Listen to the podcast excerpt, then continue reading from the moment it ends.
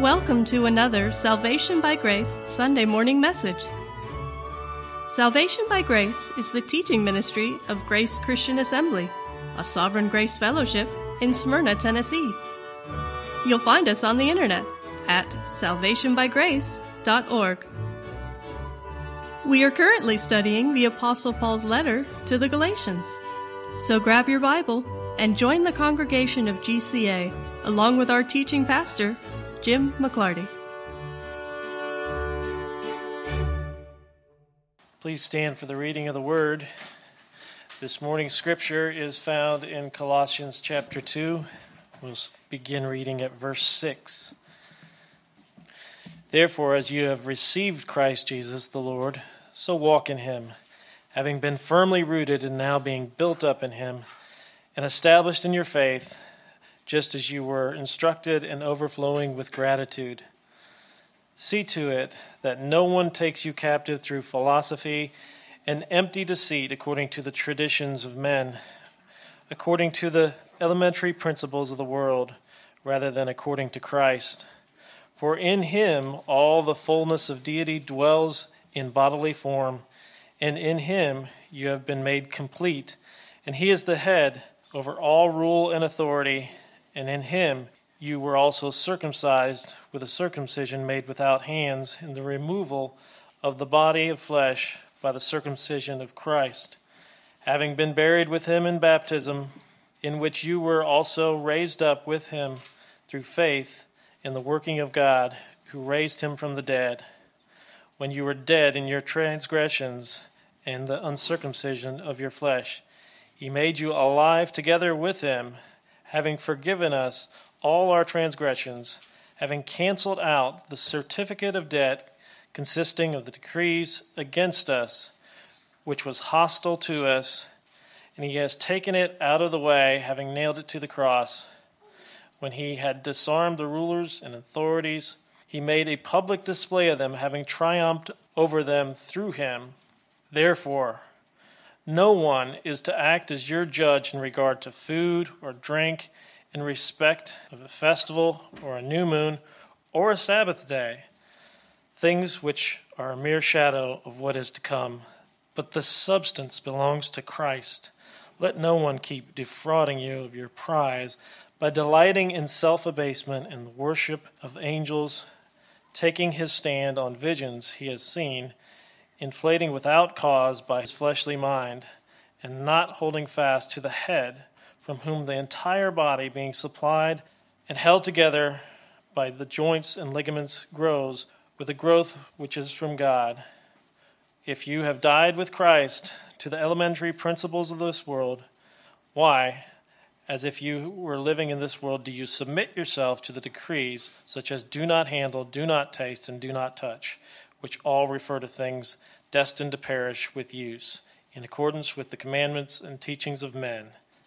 These are the matters which have, to be sure, the appearance of wisdom in self made religion and self abasement and self treatment of the body, and are of no value against fleshly indulgence. Therefore, if you have been raised up with Christ, keep seeking the things above where Christ is, seated at the right hand of God.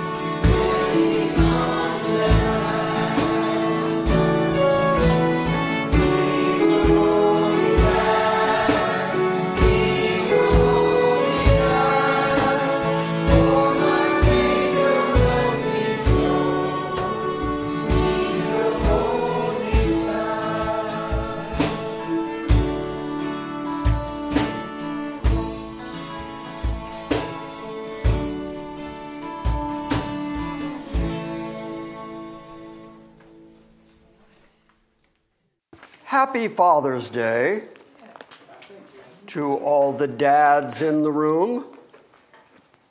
It's hard to imagine that something like this needs to be said or that something like this is even controversial. But if you have ever biologically fathered a child, you are a male human being. That's the way that works. But happy Father's Day. I am very fortunate. I say this every year at Father's Day. I'm very fortunate that I was raised by a really good father. And he taught my brother and I how to be grown up adult human males that are responsible people who act responsibly in our society, who go to work every day, who take care of their family. My dad ingrained that in me and when he was in the process of ingraining it in me, I didn't think it was that much fun, but I sure am glad that it happened because he was a, a, very good man and I miss him every single day. Now, for the folk on the internet, I need to tell you what's going to happen over the next couple of weeks because people are going to start writing emails to me that I'm not going to see asking me where the next two weeks of messages are. So understand our process. You're going to get today's MP3, and it'll be up online by the end of the day, just like always. But next week, next Sunday, I will be on my way to Mesquite, Texas. And I will be missing two Sundays here at GCA. When I get home, then I will post those messages to the internet. But since I'm the person who does the cleaning up, the making the MP3s, the posting of those messages, when I'm not here to do it, then there's no new message that week. So I promise, I guarantee that next week, next Sunday, the emails are going to start. Hey, where's the new message? And then the next week, did you all die? Where did you all go? We haven't heard from you in two weeks. So I'm telling you now that you're not going to hear two weeks worth of messages till I get back. So that was for the internet, folks. Meanwhile, there are literally thousands of hours of MP3 teaching on our website. Go to the listen link and check the archive. If you need something to listen to, there's plenty there I'm sure you will survive the couple of weeks of messages that will show up when I get back. So I'm very grateful to the men of GCA. They are willing to stand here in my absence, and they will do a fine job. I am completely certain of it. So, yes, I'm headed for Texas because the stars at night are big and bright. Oh, there it is deep in the heart of, and that's where I'm going, deep in the heart of Texas, into Mesquite, Texas, for the Sovereign Grace Bible Conference there. I'll be teaching on Tuesday and Wednesday morning, and uh, I'm looking forward to it. Going to see some old friends and new. So I'm looking forward to it. Turn to Galatians 3. As we have been pulling apart Paul's argument and digging into the details, I feel sometimes we can miss the forest for the trees. Sometimes we miss the flow of Paul's impeccable logic by looking at the details. And so I am going to read from chapter 3, verse 1, all the way to verse 18, which is where we're really going to get into the new stuff for this morning. And along the way, I will attempt not to comment, but there are a couple of concepts that you're going to need to understand and get a hold of in order to understand what's coming up in later chapters. So I will take a little bit of time to mention that. Chapter 3, verse 1 of the book of Galatians You, unthinking Galatians, who has bewitched you, before whose eyes Jesus Christ was publicly portrayed as crucified. This is the only thing I want to find out from you. Did you receive the Spirit by the works of the law or by hearing with faith? Are you so foolish? Having begun by the Spirit, are you now being perfected by the flesh? Did you suffer so many things in vain? if indeed it was in vain. So does he then who provides you with the Spirit and works miracles among you do it by the works of the law or by the hearing with faith? Even so, Abraham believed God, and it was reckoned to him as righteousness. Therefore, be sure that it is those who are of faith who are the sons of Abraham. Here's the first concept I want you to hold on to. The Greek word translated sons is a very standard word. Huios is the word. But here Paul makes reference to the fact that those who have faith in what God has revealed, the same way that Abraham did, that they are reckoned as the Huios, the sons of Abraham. So, how is it that you come to faith in Christ and become sons. Well, in chapter 4, Paul is going to dig into that a little deeper, and he's going to use the word huiothesia. And what the word technically means is son placement. In other words, Paul is arguing that we become sons of God by God Himself placing us in the position of sonship.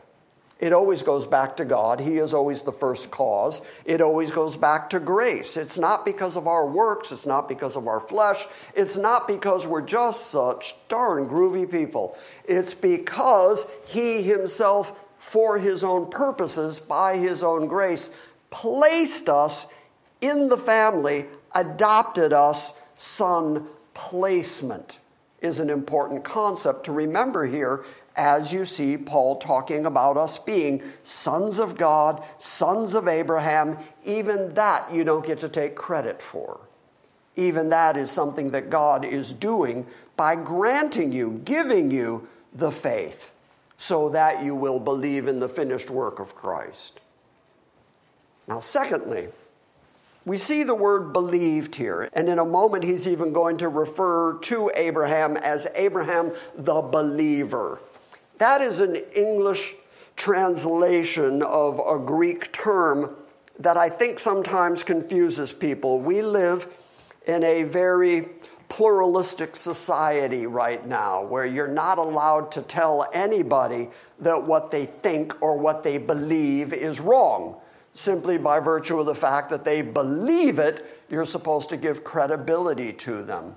If they believe that they are a different gender than their birth gender, you, you have to not only believe them, but play along with their delusion, use their pronouns. Why? Because they believe it. Okay, that's that English word believe. The Greek word for faith is pistis. Variations of that word like pisteuo, which is the verb form of it. We don't have an English verb for the word faith. We don't have the word faithing, which we should have. And if we had that word, that's how this would be translated. It would be translated as faithing. Now, in the Bible, faith is a very specific focus. Faith is specific, it's not generic, it's not left up to you to decide what it is that you're going to have faith in. The Bible's very clear. What Abraham believed was what God told him. God told him, You're going to get this land, you're going to have all these offspring, and through your seed, all the families of the earth are going to be blessed. Abraham believed that. God counted it to him as righteousness. And so when Paul uses the word believe, it's easy for us to think in that generic English kind of mindset and think, well, he, he just drummed up the belief. He looked at it, gathered it, and decided that it was valid. That's, that's not what's being talked about here. We're talking about a firm conviction, which is what pistis means, a firm conviction that something is so true that you can hang your eternity on it. That's very different than, well, I just believe stuff. The Bible is specific. Faith, biblical faith, saving faith, is faith in what God has said and faith in the finished work of Jesus Christ. So, whenever you see Paul using this word believe or believer or he believed, in your mind, substitute faithing, because that's the real word. The real word is they were holding as accurate the Word of God, what God had revealed to them, and they were putting their body on it and they were trusting their eternity to it. That's what faith does. My favorite definition of faith is standing on the Word of God and reckoning it as more true than your circumstances. Because sometimes the circumstances of life can make it look like the Word of God just isn't working.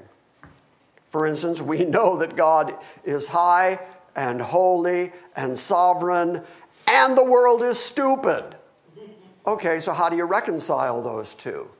Well, you have to go back and say, What I know is the Bible says that He's in charge, He's sovereign, and this is all happening according to His plan. And even though that's difficult for me to wrap my head around, I'm going to stand on it and reckon it as true despite what I see, despite the world, despite my circumstances. Have you ever found yourself thinking, I know the Bible says that God loves me, but it sure doesn't feel like love right now? Okay, that's a good place where faith kicks in, where you have to stand on the Word of God and say, What I know for sure is God loves me too much not to do what is bringing him the greatest amount of glory and not to do for me what brings about my greatest good. So, this suffering, this difficulty that I'm going through, has to comport to the bigger plan of a sovereign God. Okay, that's faith. See the difference? It's very different than believe, because belief in this pluralistic society is whatever anybody wants to say reality is. And that's not faith. Even so, Abraham faithed God. Actually, back in the Hebrew, he amoned God. It's the word from which we get amen. He amened God. He listened to what God said and said, Yeah, verily it shall be so. Abraham believed God and it was reckoned to him as righteousness. Therefore, be sure, says verse 7, that it is those who are of faith who are the huios, the sons of Abraham. And the scripture, foreseeing that God would justify the Gentiles by faith, preach the gospel beforehand. I told you that's a single word in the Greek. What it means is good news because God knew what he was going to do. Therefore, he told Abraham in advance what good thing he was going to do. And that is just reckoned here by four words preach the gospel beforehand but what it means is that God knew that he was going to justify Gentiles by faith, which, I will add, is really good news. Amen. To know that you are justified by faith and not by the works of the law through your flesh, which you cannot do, it's really good news to know that God, by faith, is going to allow Gentiles to be saved by the Jewish Messiah. Okay, so when God preached that to Abraham, he told him, Through you, all the families of the earth are going to be blessed. That's really good news. Through your seed, through your offspring, all the families of the earth are going to be blessed. Thereby, he preached that good news beforehand to Abraham, saying, All the nations shall be blessed in you. Verse 9. So then, those who are of faith, pistis, are blessed along with Abraham, the believer. That word is pistos, a one letter difference. So I would render that as Abraham the faither, because he's the one who's actively having faith in what God has told him. Now, remember a moment ago I said that my favorite definition of faith is standing on the Word of God despite your circumstances. Think about Abraham's circumstances, because he argued those circumstances with God. God said, Through your offspring, through your seed, all the families of the earth are going to be blessed. And Abraham said, Okay, great, great plan. Have you noticed I have no children?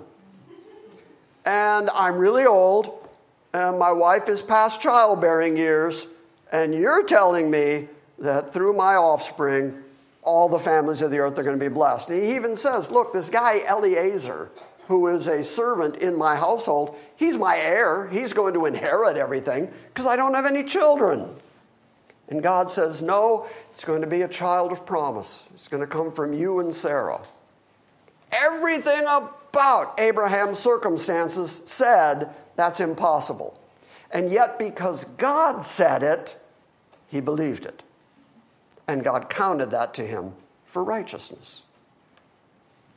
So then, those who are of pistis are blessed with Abraham the pistos. Verse 10 For as many as are under the works of the law are under the curse. For it is written, Cursed is everyone who does not abide by everything that is written in the book of the law to perform them. Now that no one is justified by the law before God is evident, for the righteous man shall live by faith. However, the law is not of faith. On the contrary, he who practices them shall live by them. Christ redeemed us from the curse of the law, having become a curse for us, for it is written, Cursed is everyone who hangs on a tree. In order that in Christ Jesus, the blessing of Abraham might come to the Gentiles. What blessing is he talking about? The blessing of Abraham, which was, through you, all the families of the earth are going to be blessed. Through you, even Gentiles are going to come to faith in Christ Jesus. And so Christ took on the curse for us, became a curse for us, hung on the cross for us, in order that in Christ Jesus, that blessing from Abraham would actually come true, would actually be accomplished. That it is through Christ that the promise through you all nations will be blessed. That promise then is satisfied, comes true, is spread out to all the families of the earth, so that the Gentiles would also come to faith in Christ, so that we might receive the promise of the Spirit through pistis, through faith. See how specific Pauline faith is? Paul does not say, believe stuff. Now you decide what stuff. You, you decide which stuff you're going to believe. Instead, he says the Bible is very specific about what Christianity is, what Christianity teaches, how Christianity presents itself, and therefore you are called to believe, to have faith in everything God has revealed about what Christianity is. You don't get to make up your own version of Christianity. You don't get to make up your own version of how you think God is, what God likes, what God would be like if you could invent him.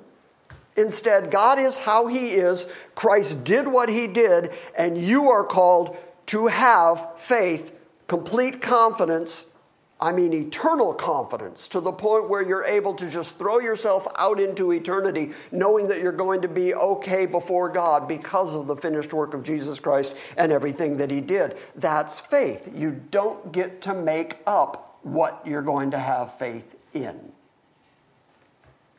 Verse 15. Now, Paul in verse 16, I know I'm at 15, in verse 16, he's going to use the word seeds, and then he's going to use the word seed. He's going to speak of it in plural, and he's going to speak of it as singular. The Greek word is sperma. If that sounds familiar, it has made its way right into the English language to speak of the seed that comes from a human male creature. So now Paul is going to argue about that seed verse 15 Brethren, I speak in terms of human relations. Even though it is only a man's covenant, yet when it has been ratified, no one sets it aside or adds conditions to it. Now, the promises were spoken to Abraham. Notice he said promises. What were the promises that were spoken to Abraham? Yes, it was through you all the families of the earth are going to be blessed through your seed, through your progeny, through your offspring. All the families of the earth are going to be blessed. But the promise also included I'm going to give you this land in perpetuity. It belongs to you and your descendants after you as an everlasting covenant. Those are the promises that were made to Abraham and to his offspring because the land was given to his offspring as an eternal covenant. Now the promises were spoken to Abraham and to his sperma, to his seed. He does not say, and to seeds as referring to many, but rather to one and to your seed. That is Christ. So, what Paul is making very clear is that Abraham, once he had that child of promise, from there, Abraham then had uh, Isaac, which means laughter, and then they, they had Jacob, whose name was changed to Israel, and then 12 sons from that who became the 12 progenitors of the 12 tribes of Israel, even though every one of those could be called the sperma, the seed, the offspring of Abraham, none of them were the designated one through whom all the families of the earth were going to be blessed. That's the distinction Paul is making. That there are a whole lot of Israelites and Jews, even to this day, on the planet. But they're not that one that God was specifically referring to when he said, through your particular seed, all the families of the earth are going to be blessed. So Paul makes sure that everyone knows exactly who it is that is the fulcrum, who is the deciding factor, who is the very one, the promised one, through whom all the families of the earth are going to be blessed. It's not referring to many, it's referring to one in particular, and to your seed, that is Christ. Verse 17, what I'm saying is this the law which came 430 years after the Abrahamic covenant, does not invalidate a covenant that was previously ratified by God. Because a moment ago he said, any covenant, even if it's just a man's covenant, once it's been ratified, nobody changes it, nobody adds conditions to it. Well, then, if the Abrahamic covenant could be altered by the law covenant, then that would be taking a covenant that was already ratified and making alterations to it. What I'm saying is this the law which came 430 years later does not invalidate a covenant previously ratified by God so as to nullify the promise. What did I tell you the promise was just a moment ago? The promise was. Yeah, there's a land promise and there's a seed promise. And all of that is the promise. And here, the coming of the law and the eradication of the law in Christ Jesus does not in any way change, alter, do away with, nullify any aspect of the Abrahamic covenant. Because as I keep saying, the Abrahamic covenant was an unconditional covenant that God made with himself. And if God were to change the terms of the promise that he made to Abraham, that would mean God changed. And the Bible says repeatedly that God does not change. And you don't want God to change. You don't want God to say, You're fine, you're good, you're coming to heaven. You know what? You did that. And now that you did that, I changed my mind. Never mind, I've given up on you. No, you want a God who consistently says, I don't change. By my grace, I have chosen you from the beginning. I have loved you with an everlasting love. That, that's the God you need. But if that's the God who is, then no portion of the Abrahamic covenant has been changed in any way because it was unconditional to begin with. And that means all the families of the earth are going to be blessed through the seed of Abraham. Paul says the particular one is Christ, and it also means that that land belongs to Israel to this very moment because God said so. And no part of that has changed. If the inheritance, says verse 18, if the inheritance, what inheritance? Land. The land. If the land inheritance was based on the law, then it's no longer based on a promise.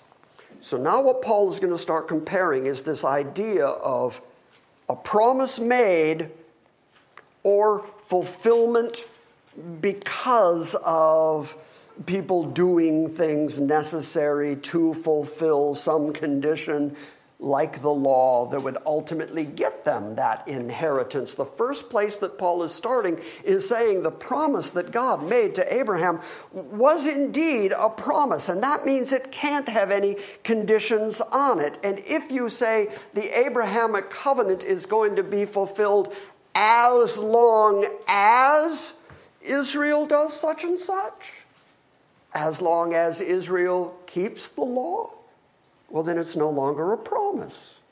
You've abolished the notion of promise by saying it's conditional. Look, if I promise you something, Micah, I promise to give you 20 bucks when we're done with the service today, okay? I promise I'm going to do that. As long as you run a four minute mile before I'm finished preaching. Okay, so at first it sounded like I meant it. And then I put a condition on it. And you all chuckled because you knew that the condition was an impossible condition. I'm guessing you can't run a four minute mile? Probably not. Probably not. Yeah. What I did was I made him a promise, but then I put a condition on it. Well, that's what Paul is saying. If God said to Abraham, I promise you something, I've made you a promise.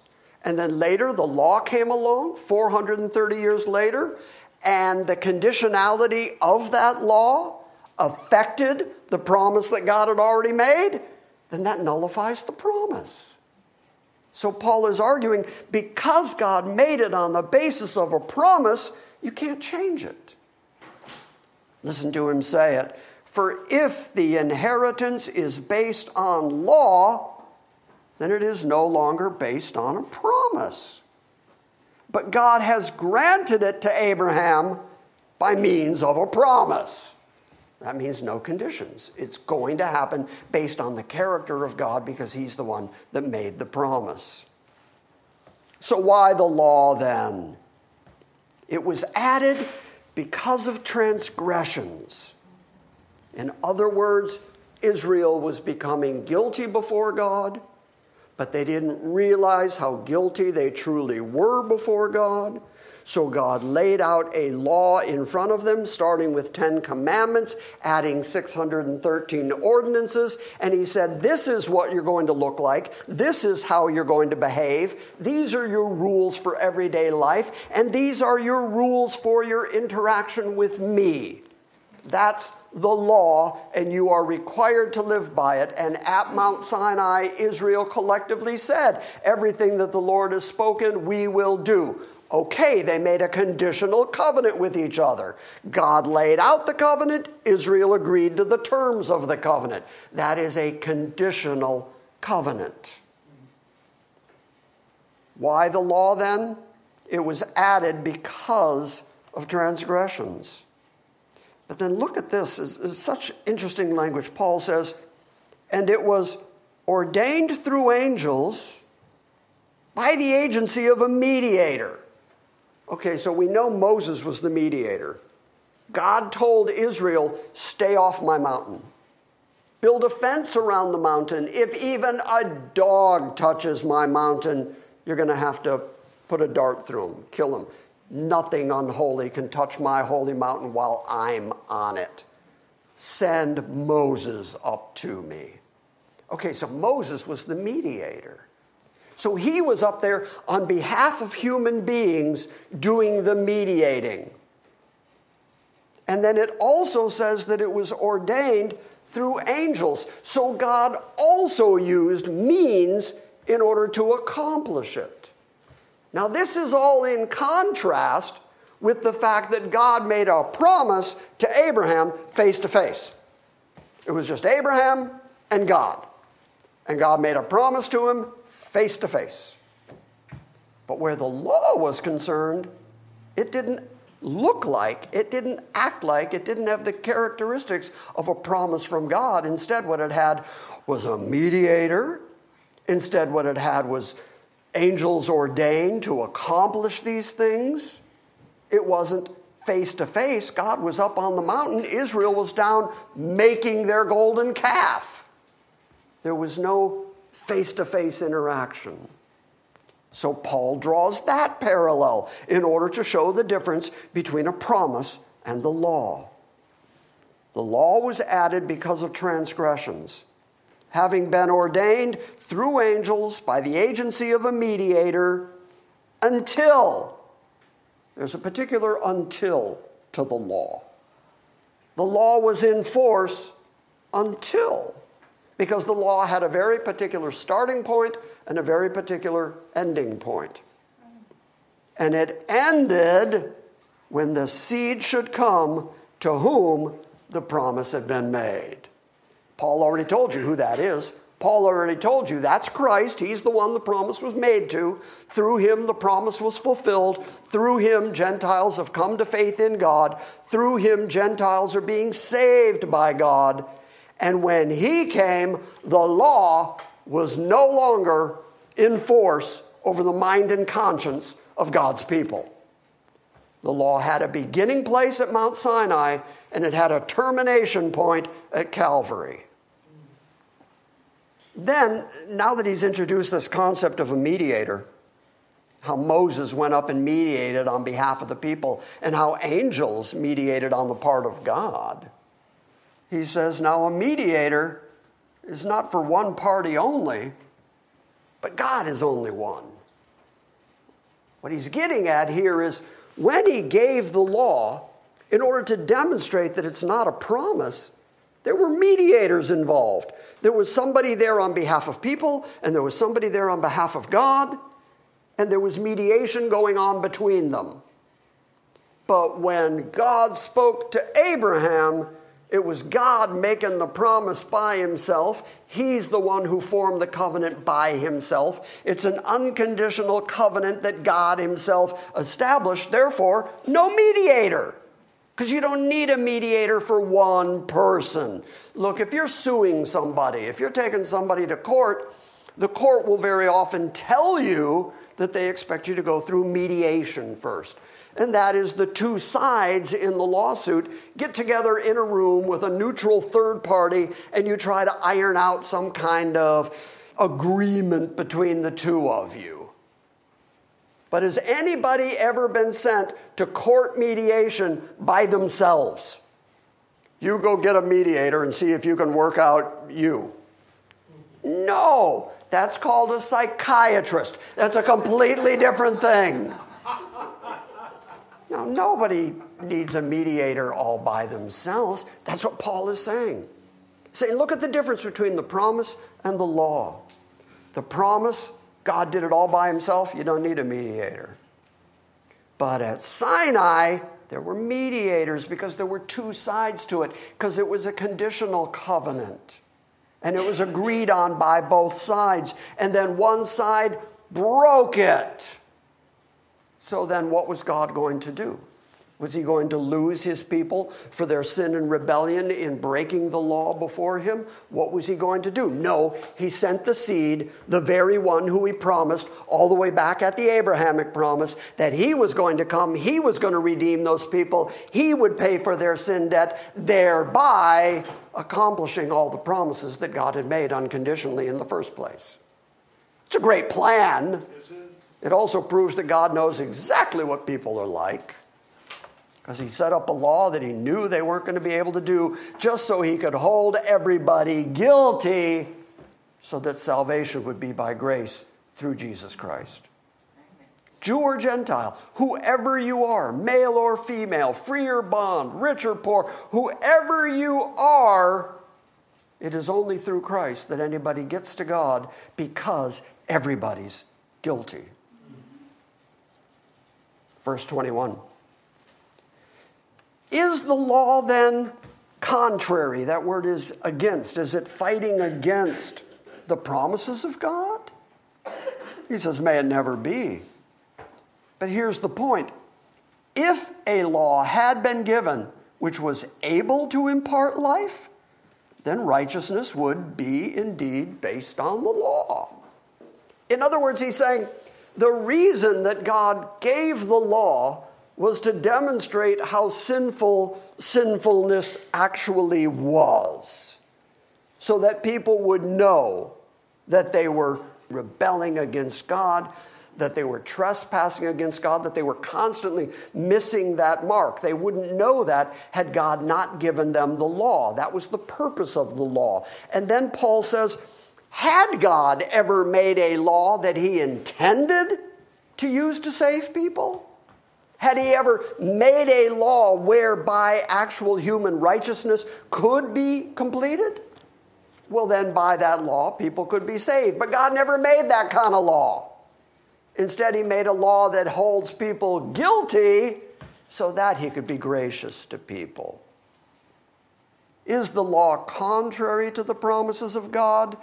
God forbid, may it never be.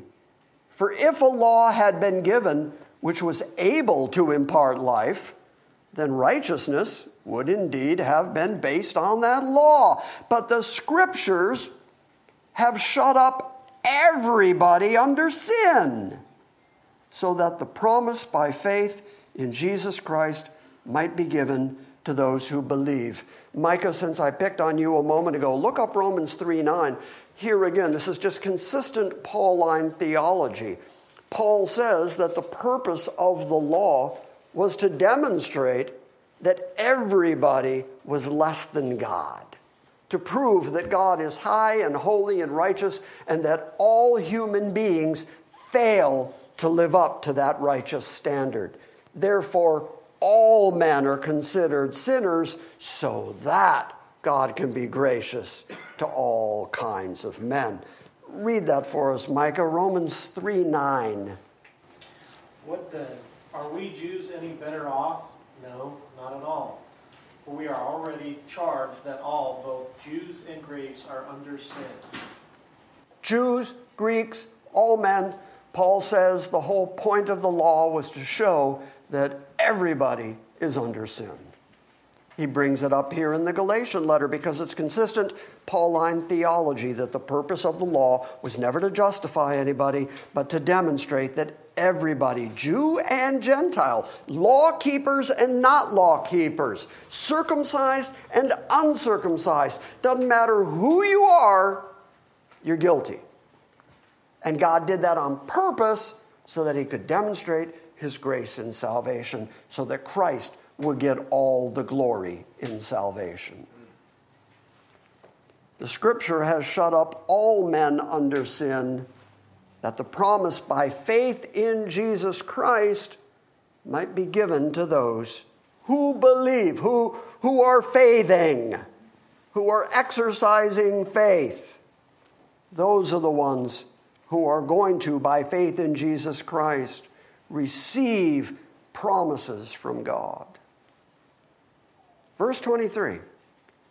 Now, I think in verse 23, Paul is talking particularly to his Jewish brethren and about his own Jewish heritage. When he says we here, he's talking about those who were actually under the law. And here's what he says Before faith came, which means that once Christ came, this knowledge of salvation by grace through faith became a reality. Before then, we were only, we, we Jews in particular, we Israel, we only had the law. That was our only communication from God. The only thing God had told us so far about Himself and about our behavior was the law. That's all we had. But then faith came. Salvation by grace through faith came. And that was cataclysmic. That changed everything. But before faith came, we were kept in custody under the law, great word. Good translation, too, custody. We were locked up. We were under lock and key. We didn't have a choice. If a cop ever comes and puts you in custody, he limits your freedom and you only get to do what the cop tells you to do because you're in custody. Same idea. All the Jews had was the law, and by the law, all they got to do was what the law said because they were under custody to the law. Before faith came, we were kept in custody under the law, being shut up, being held back, being kept away, being shut up to the faith, which was later to be revealed. So while the law was in effect among Israel, they had to follow the law, and it was not revealed to them yet until Christ came, until Christ died, until the apostles were sent out to preach the good news. They didn't know that they could accomplish righteousness before God through faith. And notice too, that had to be revealed to them. Because let's be honest, you'd have never figured that out. No, you're going to try as hard as you can to do the law because you're in custody to the law. You're locked up under the law. You've got to do the law. And then faith came.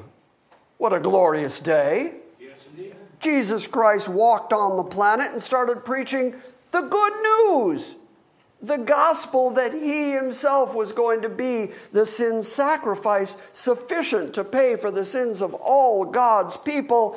You wouldn't have figured that out. That had to be revealed until faith, which was later to be revealed.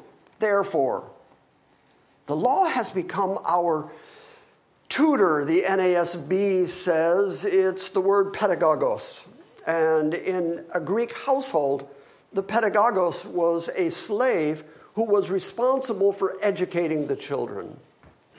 Sometimes, if there was a class held somewhere, the pedagogos would take them by the hand and take them to class and bring them back home. Sometimes he would tutor them himself, educate them, and teach them. That was the pedagogos. You may know the English word that still exists pedagogical. If you are teaching people, instructing people, then you are acting pedagogical. I have been accused several times of being pedagogical they say it like they don't know what it means. I wear it proudly. well, yeah, uh-huh. pedagogical, sure. And so he says that the law was like that household slave who was responsible for the education of the children. He was the pedagogos, he was the tutor. Now hold on to that concept because the law has become our tutor for what purpose? To lead us to Christ. That's what the education was. The education of the law was to teach you your incapability so that you understood that you couldn't be righteous before God, so that you would realize you needed a Savior. So that when the Messiah came, you'd say, Oh, thank God for the Messiah, because I've been trying to do this law and I just can't. And if the law is the basis of my justification, I'm a dead man. But the whole purpose of the law was not to save anybody, it wasn't to make anybody righteous, it was to act as a tutor in order to lead us to Christ so that we can be justified by peace by faith. But now that faith has come, boy, I like that now right there. But now, that was in Paul's time, it's right now too, at this very moment. Now faith has come, and so we no longer are under the tutor. Oh, what good news!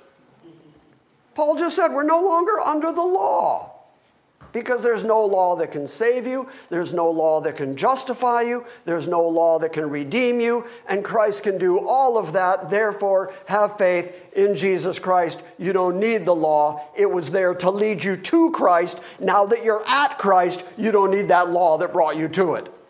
In fact, once you grow up in a Greek household, you don't need your tutor anymore. Same idea.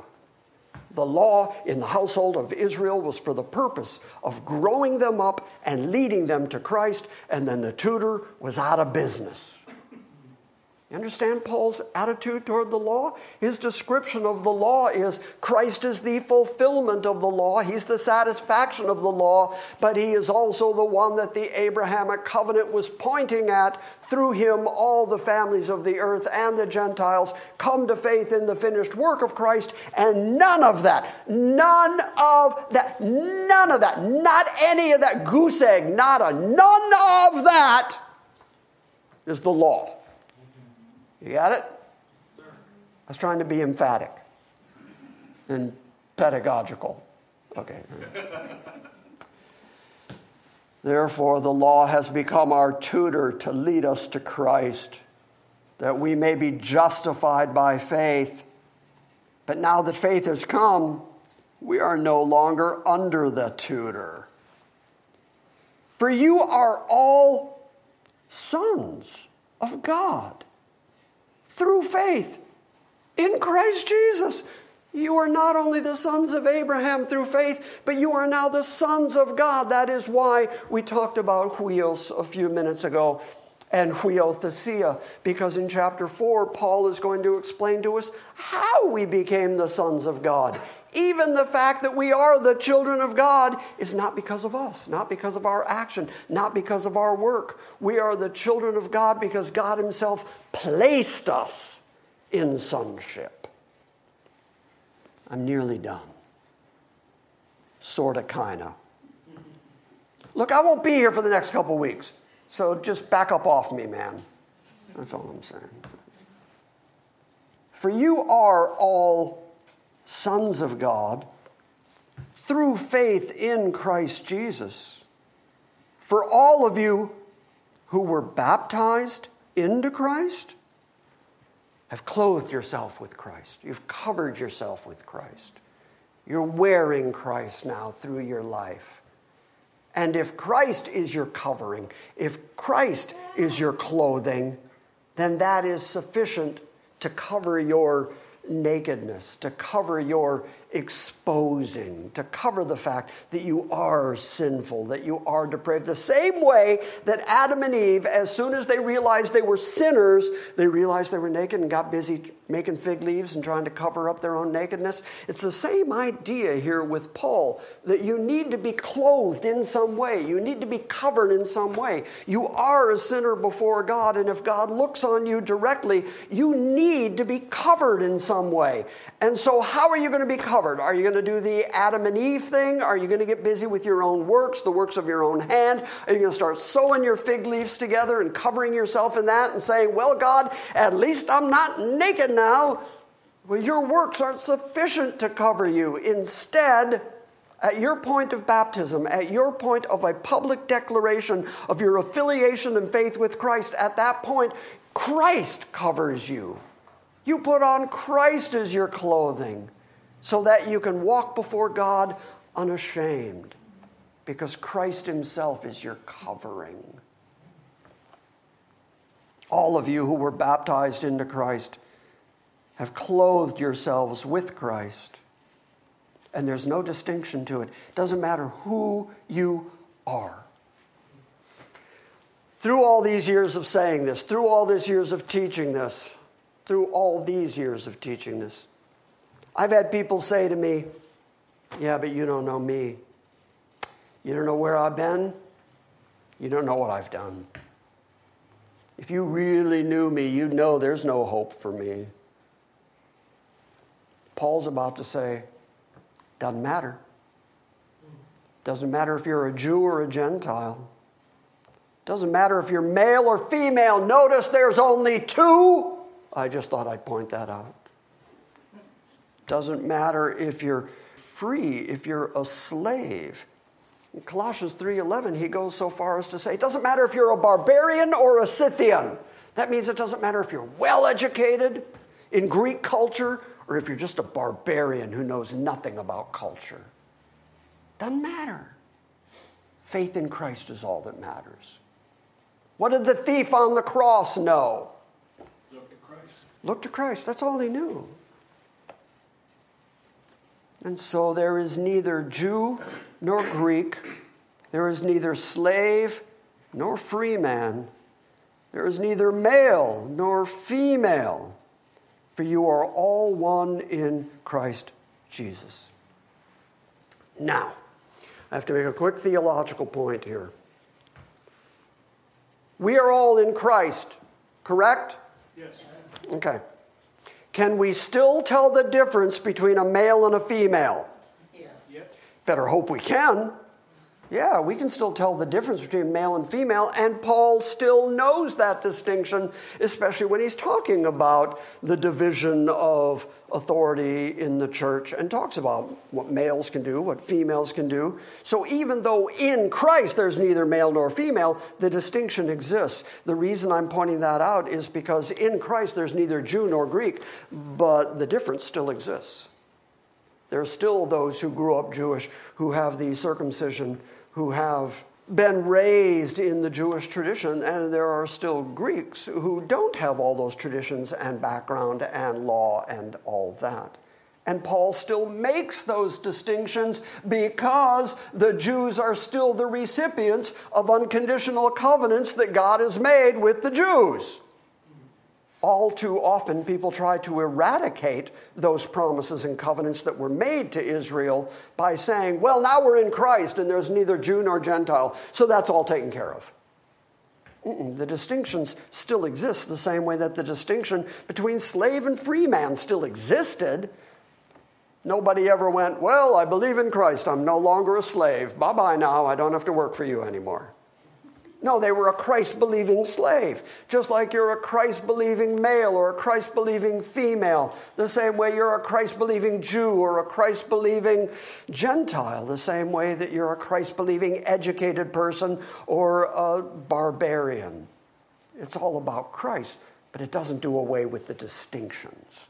It says that in Christ, we're all one. And if you belong to Christ, then you are Abraham's. Same word, sperma. You are Abraham's seed. Uh, in the English language, I was always taught that you don't use the same word too often. You try to mix up your words to make it more interesting for the reader. And that's what the NASB translators did. They wrote offspring here for no good reason at all. It's the exact same word, seed, sperma. And if you belong to Christ, you are Abraham's offspring, which makes you heirs according to the promise. So the promise is through your seed, all the nations of the earth, even Gentiles, are going to be blessed. Christ comes, he is the particular seed through whom those blessings are going to get to you. And if you have faith in the finished work of Christ, you are the seed that is being blessed.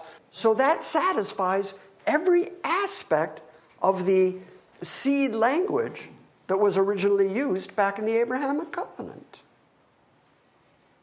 You're not amazed by that? I'm astounded by this. I'm overwhelmed by this. I can tell I'm boring you but I, I think this is fascinating. I'm just going to read a couple verses and we're going to call it a morning, and I'll see you in three weeks.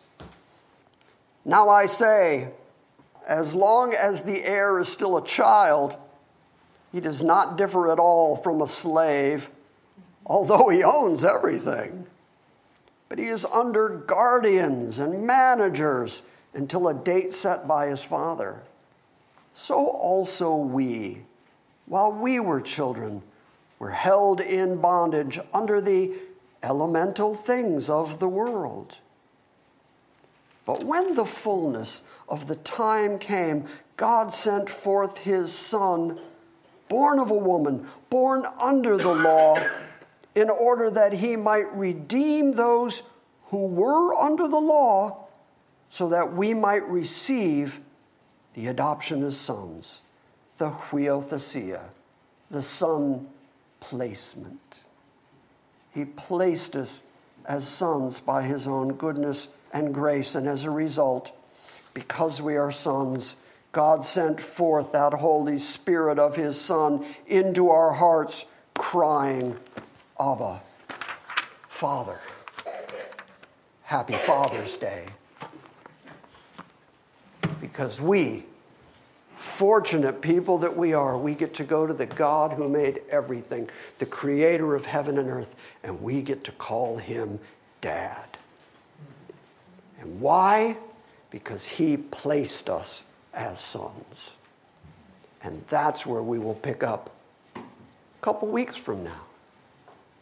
I appreciate Micah. I appreciate Steve being willing to stand here for the next couple of Sundays. And uh, I look forward to coming back and hearing what they had to say because I know this. They're both going to tell you, run to Christ. And as long as they tell you that, they've done their job. So, I'm going to say it again run to Christ.